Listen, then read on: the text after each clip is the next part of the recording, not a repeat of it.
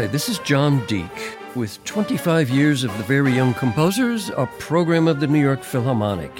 And we're hearing a work by Jordan Millar, composed when she was 11 years old, and it was called Boogie Down Uptown.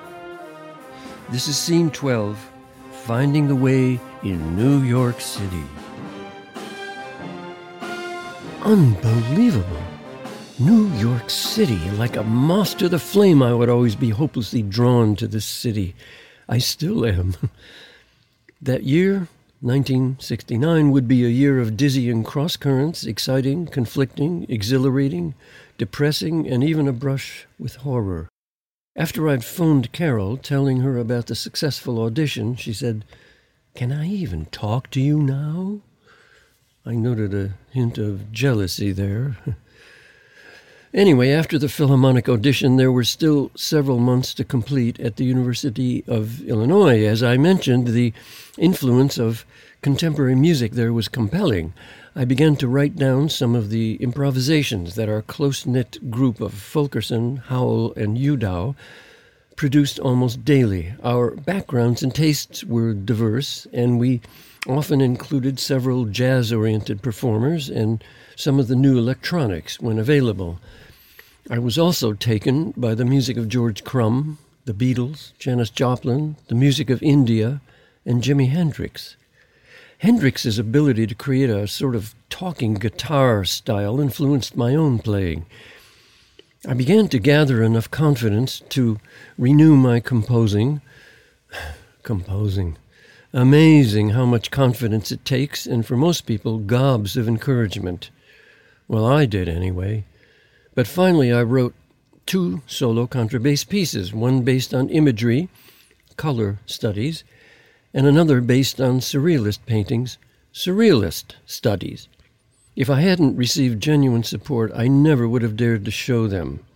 But these works were later published and were performed by a number of bassists all over.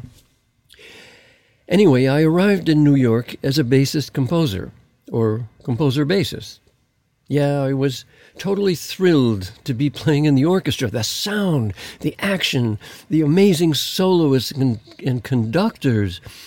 And yet I was thinking that, well, maybe after a few years of playing in the Philharmonic, that I might leave to join a contemporary music ensemble somewhere. But there was yet another cross current in the air of the city which had an enormous effect on me social and political activism. Arriving in New York alone, I was dismayed particularly by the brutal real estate scene. Even though I felt I had a good paying job, the best apartment I could find was actually smaller and more run down than the one we'd had back in Champaign Urbana, Illinois. I wondered how people less fortunate than I could possibly afford to live in Manhattan. I mention this point because when Carol arrived, she found fertile ground for her natural tendency for political action. I was similarly inspired, not so much for the radical politics, but out of an empathy for those who had to struggle for a living and had so few opportunities. So I became active, even to the point of taking a bullhorn and speaking in Spanish and English to crowds of housing rights demonstrators in Manhattan Valley and Spanish Harlem.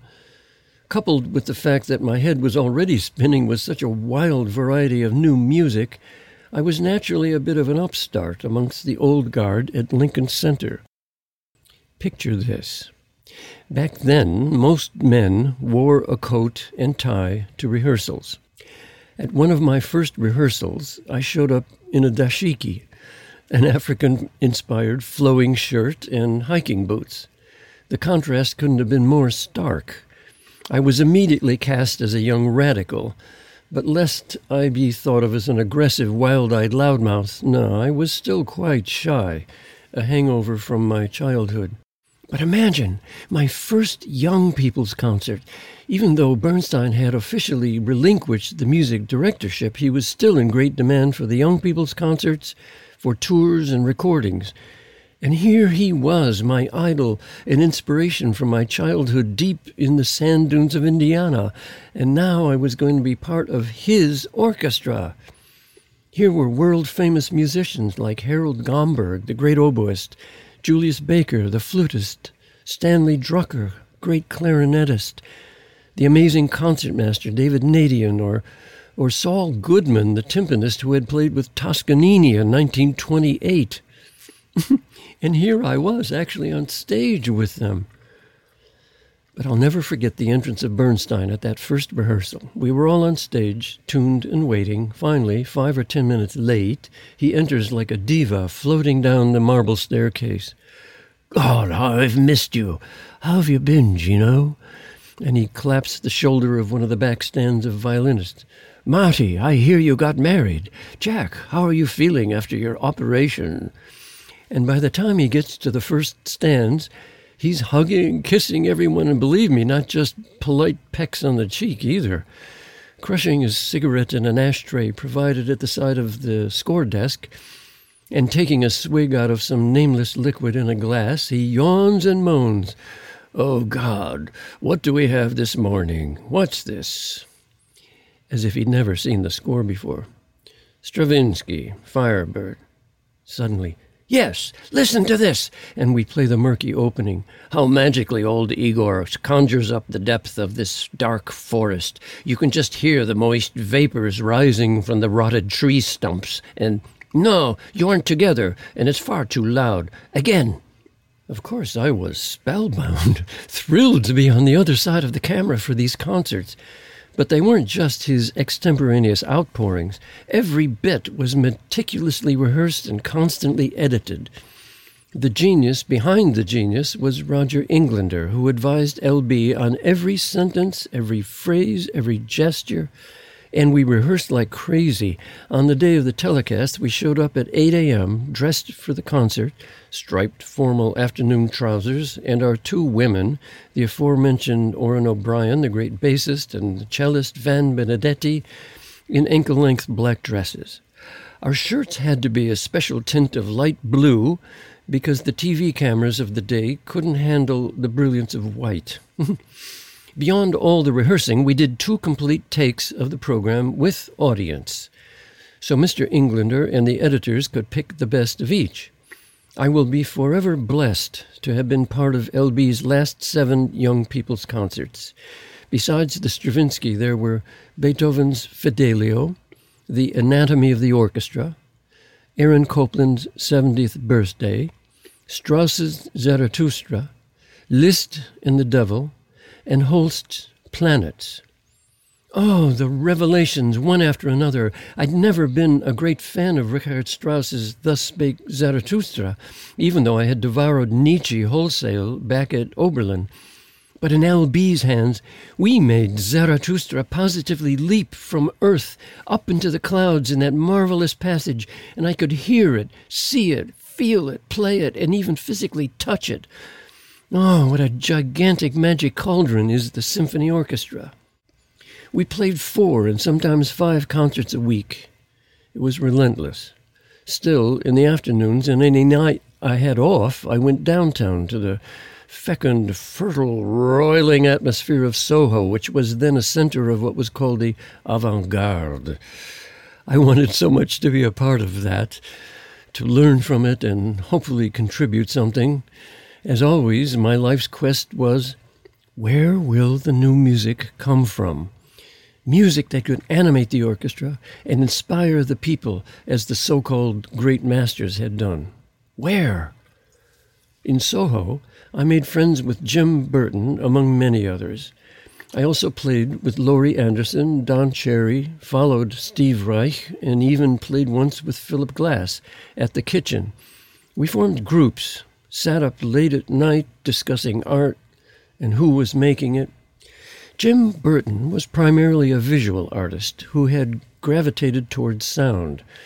We collaborated on countless ideas, pieces, concerts. We were both adepts of John Cage. Jim was at the time quite the rising new music star with critics of the press, not an easy thing to accomplish in New York. His masterpiece, as far as I'm concerned, was the construction of this giant scaffold, five stories high, which we built piece by piece in the lobby atrium of a bank building downtown. There were elaborate wires strung within it at all angles. We were to climb among the scaffolding with instrument bows, bass bows, cello bows, or rosined leather strips and excite the vibrations of the structure, whether lateral or longitudinal.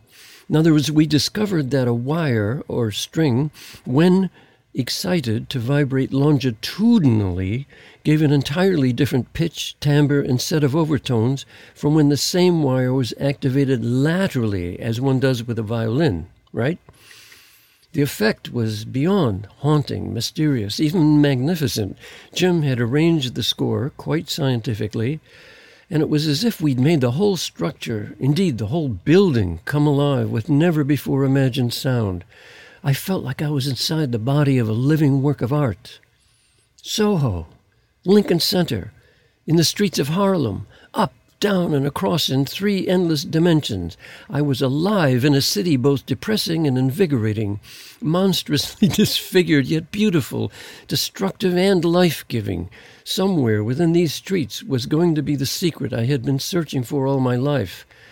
Why was it taking me so long to uncover it, to clarify, to bring it to life?